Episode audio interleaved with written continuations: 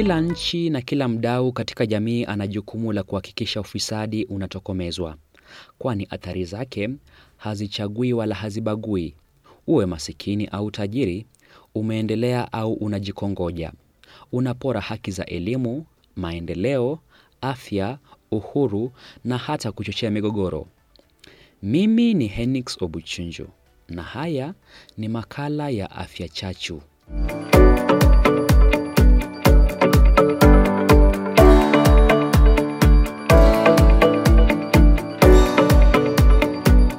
Ufisadi unawapora watu haki zao, masikini na wasiojiweza wanateseka kwa kiasi kikubwa, na ukwepaji sheria huzidisha ukubwa wa tatizo. Ni matamshi ya katibu mkuu wa Umoja wa Mataifa Antonio Guterres. Asilolifahamu Guterres ni kuwa nchini Kenya, Rais Uhuru Kenyatta analalama kuhusu ufisadi. Huyu ni Rais Kenyatta akizungumza na vyombo vya habari kwa lugha ya Kikuyu hapo awali. Hello. Hi Marimbit. I would want you to listen to this eh? Okay. Then tell me eh? koguo rĩ tiga kũhĩngĩca andũ haha atĩ kuga atĩ bilioni igĩrĩ nĩ ikũhũthĩka. Kĩrĩa tũrenda nĩ indo icokere andũ. Nĩguo tiga gũka haha kũhĩngĩca ya iria maiyaga o mũthenya nĩ ikĩrĩte bilioni icio igĩrĩ. Andũ aya nĩ burĩ ya tondũ rĩ na ndikũhe tiga kũgeka atĩ kuga ũguo ya tondũ ũrenda gũtwĩra atĩ nĩ ikũhũthĩka bilioni igĩrĩ? Nĩ ikũhũthĩka ndiwe bilioni ĩmwe? Nĩ ikũhũthĩka kĩ nĩguo we iria ciaku ũrahũthĩra rĩ o mwaka nĩ cigana Can you tell me what the president is saying Marimbit? Exactly. So anasema Yes. waache ku, ku complain Mhm. ati bilioni mbili zitatumika. Mhm. Eh, kwani bilioni mbili ni pesa nyingi na kwani ni watu wangapi wewe binafsi ama mm. watu wenye wanao, wanao complain au wanao eh, wanaosema bilioni nyingi ni hela nyingi Mm. wao wenyewe wanatumia pesa ngapi? Mm. Anasema Mhm. kwa siku Yes. kunapotea hela nyingi sana. Mhm. Bilioni mingi kweli ni pesa nyingi? Mhm. Yes.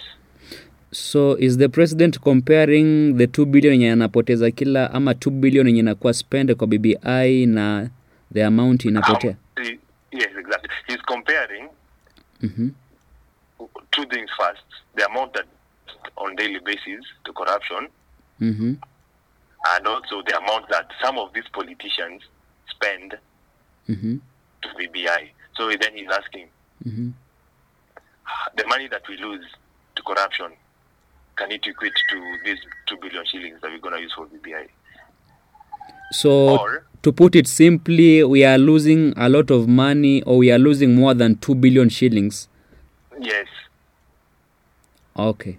Thank you. that Eh? is going to be yes, that is going to be spent on BBI.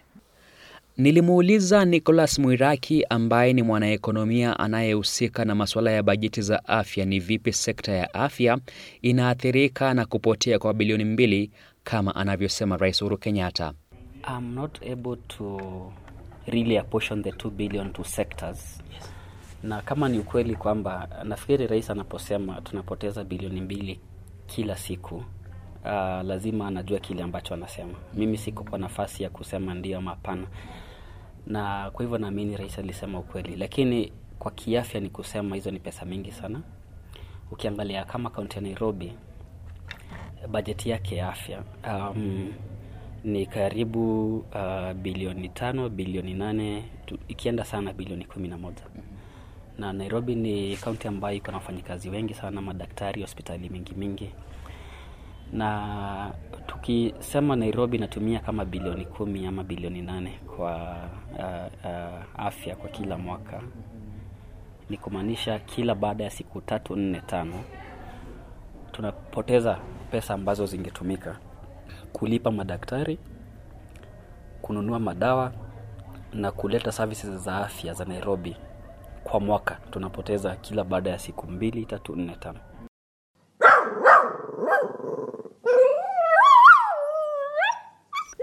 Mwaka jana mwezi wa Oktoba, Lilian Simiyu mwenyeji wa hapa Nairobi aliumwa na mbwa. Wataalamu wa afya wanashauri matibabu katika saa 24 kwa yeyote anayeumwa ili kuepuka matatizo ya kichaa cha mbwa. Lilian anasema kidonda chake kilimfichulia ufisadi uliokithiri katika sekta ya afya.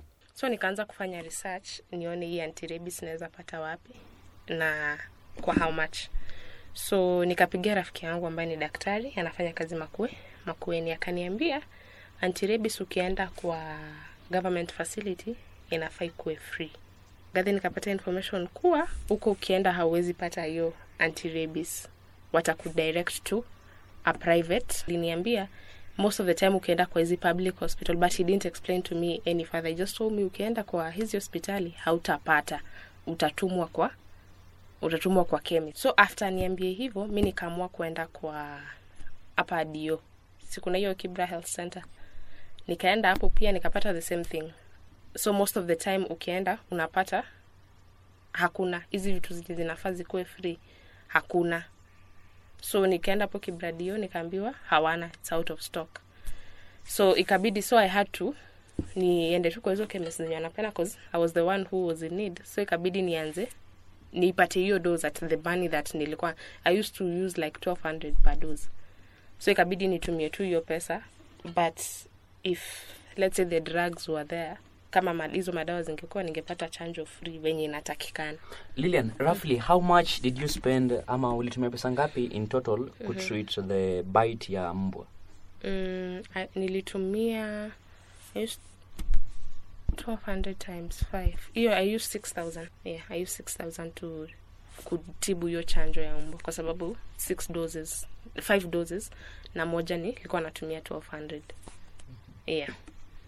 Unapata ushawishi kwamba labda kuna ufisadi ambao unahusika hapa ndani ili you know, dawa ambazo zinafaa kupatikana kwa serikali ama kwa hospitali za serikali hazipatikani, ila unaambiwa enda katika vituo vya kibinafsi. Unadhani tu eh, kutokana na my experience ama what I experienced during that time mimi nina amini kuwa this, kuna kuna ufisadi mingi sana inaendelea kwa sababu i don't see how it will be sioni venye hizi government facilities zote hazitakuwa na hizi dawa but ukienda kwa chemist ama ukienda kwa any place ya kibinafsi unapata hiyo dawa iko Ili kuthibitisha madai ya Lilian, nilimtuma mwanahabari mwenza mapema mwaka huu katika kituo hicho cha afya. Alikwenda kwa kigezo kuwa nduguye ameumwa na mbwa.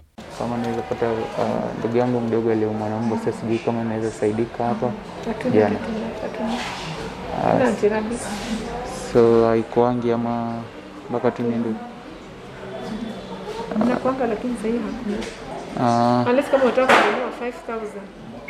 iko hapa ama niende kwa chemist? Okay, Hmm. Kama uko ready kununua, mbona unakamishi? lakini kiuja hapa inawanga bure. Eh, kwanga bure. Uh, Mm. uh, Sahii shukran. hatuna. Kwa mujibu wa utafiti uliofanywa na ofisi ya Umoja wa Mataifa ya madawa na uhalifu UNODC, rushwa au hongo kwa maafisa wa umma ipo katika kiwango cha juu.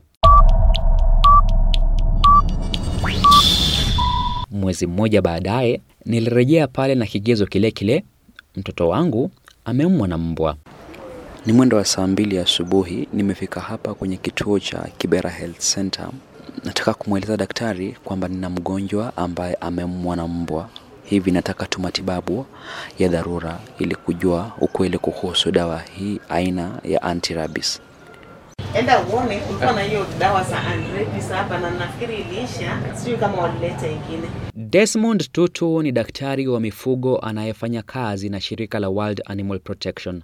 Kulingana naye, dawa aina ya antirabis yafaa kupatikana katika kila kituo cha afya cha umma wakati wowote. Uh, kama ni vyema fika saa hiyo saa hiyo umeumwa na umbo, kama hospitali ni karibu. Kama hospitali ni mbali, unaweza peana muda hadi masaa ishirini na nne. Baada ya masaa ishirini na nne uh, hata ukifanya nini, virusi wanga zimeingia kwa mwili, so kusaidia inakuwa ngumu. Hospitali za serikali ndio uh, tuna prefer sana, sababu hiyo dawa wanga inapatikana kwa hospitali za serikali, inakuwa supplied. Hospitali ya private utaipata, lakini bado bei iko juu. Inaibuka ni jambo ambalo limechukuliwa kwa kawaida. Mwenyeji huyu ambaye ni tabana sauti yake ana kisa sawa na cha Lilian. tulipeleka babangu hospitali eh, enyewe tukaenda kwa daktari akatu akapima mgonjwa akaona maradhi ako nayo, kisha akatutuma kwa pharmacy. Huyo pharmacist akatuandikia madawa, akasema hizo madawa zilipatikana hapo hapo kwa hiyo hospitali. Hulka ya baadhi ya maafisa wa afya kuiba dawa katika vituo vya afya vya umma na kupeleka kwenye vile vya kibinafsi inasemekana kutokuwa jambo geni. Mwanaekonomia wa bajeti za afya Nicholas Mwikari anasema hilo sio jambo geni. Ni swala ambalo linafanyika na limekuwa likifanyika katika idara ya afya kwa wakati mrefu sana. Unajua kwamba uh, pesa. Um, madawa ni bidhaa vya afya ambavyo viko na pesa, vinaweza uzwa, viko na demand, watu wanaweza lipia kupata zile dawa, na ukiweka binadamu mahali ambapo pana, pana asali watachovya. Uh, kwa hivyo ni jambo ambalo linafanyika na linafanyika kwa sababu uh, wananchi wengi uh, wanapata baria ya kupata zile madawa um, wakati ambao wanahitaji. Kuna barriers zingine ambazo uh, zinafanya kukuwe na demand ya madawa kwa private sector. Ni kwa sababu uh, wananchi wanaweza prefer ama wanaweza uh, ona ni rahisi kwenda kwa private sector kupata yale madawa kuliko kwenda kwa public. Sababu inaweza kuwa ni kwa historia, wanajua kwamba huenda hakuna madawa kwa public sector, ama kupata madawa kwa public sector inawachukua muda mwingi, ama ni mbali, kuna foleni. Kwa hivyo wananchi wengi wanaprefer kwenda pale kwa pharmacy kwa sababu pia ile regulation ya pharmacy si kubwa kama ile hospitali. Ukienda kwa hospitali lazima utaambiwa anunua kitabu, pata kadi, ona daktari, e, enda kwa foleni ya kupata pharmacy ndio upate madawa, ambayo hiyo ndio procedure ambayo inafaa. Lakini jinsi vile huku nje uh, regulation ya pharmacy um, si dhabiti hapa kwetu Kenya. Ni hospitali kubwa za umma ama ni hospitali ndogo za umma ambazo zinachangia huu uovu katika sekta ya afya? Hospitali zote zimeathirika. Hakuna hospitali ambayo haina binadamu, yaani tabia ya binadamu ya kuchukua yale madawa na kunufa, kunufaika uh, kupitia ni wizi, ni wizi wa madawa. Lakini pia um, uh, ningesema kwa upande wa um, umma public uh, facilities ndizo zinapoteza madawa sana. Katika kipindi cha mwaka mmoja uliopita, baadhi ya wahudumu wa afya wanasemekana kuhusika kwenye uovu huo, hilo likichangiwa pakubwa na mgogoro kati ya aliyekuwa gavana wa Nairobi Mike Sonko na mamlaka ya NMS. Hata hivyo, haijakuwa rahisi kubaini ni dawa zipi zilikabidhiwa vituo vya afya na NMS katika mwaka huu wa kifedha. Hadi kupeperushwa kwa makala haya, wakuu wa afya katika NMS walidinda kulizungumzia swala hilo, hili likiibua maswali kuhusu uwazi katika sekta ya afya baada ya mamlaka hiyo kutoa uongozi wa idara ya afya. Swala hilo linaungwa mkono na wanaharakati wanaotaka mageuzi katika sekta ya afya katika kaunti ya Nairobi. My name is David Odhiambo. I'm the chairperson of an organization known as Maternal and Neonatal Health Coalition of Kenya. in abbreviation MNH Coalition of Kenya. Of greater concern uh, has been uh, lack of lack of public participation uh, in the budget making process. As a coalition, we've found it very hard to participate in the budget making processes, uh, which have been coordinated by the NMS, and uh, this therefore raises a lot of queries and uh, questions. And uh, therefore it's very paramount for uh, the NMS to provide these avenues so that civil society organizations and members of the public can participate in this public participation so that they can share their views and inputs as far as uh, health is, is concerned. Mimi ni Henix Obuchinjo.